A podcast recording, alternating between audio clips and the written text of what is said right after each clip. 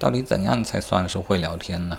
这几天我一直醉心于自己的项目啊，我只在录音的时候都是做关于 ThinkDeck 这个项目的思考记录啊，以及一些描述吧。虽然自己挺来劲的，但是这种理性的内容其实是不太有吸引力的，是该多一些感性的内容。多一些有趣的内容，否则可能自己将来都不会太爱听啊。除非刚好对这个话题产生兴趣。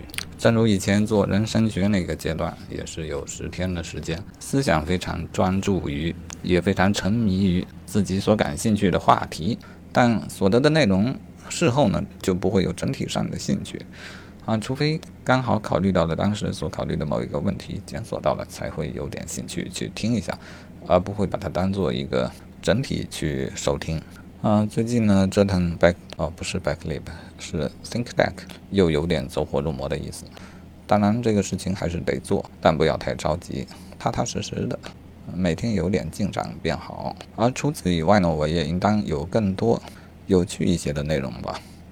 所以今天在淘宝上，我还忍不住要买一个段子还是笑话全集这样一个资源库。我觉得很有学习一下的必要，给自己的枯燥的语言呢增加一些调剂，给我的原本挺有营养的食材呢增加一些调料。然后以前的一些计划也应该要推行了。我觉得这样的生活是很理想的，那就是在记录自己的生活的时候，把生活记录成故事；在对表对他人表达的时候，把表达表达成段子。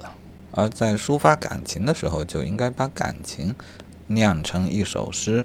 好，再来一遍啊，那就是把生活记录成故事，把对话表达成相声，把心情酿造成诗句。如果能活成这样的状态，那我就相当的满意了。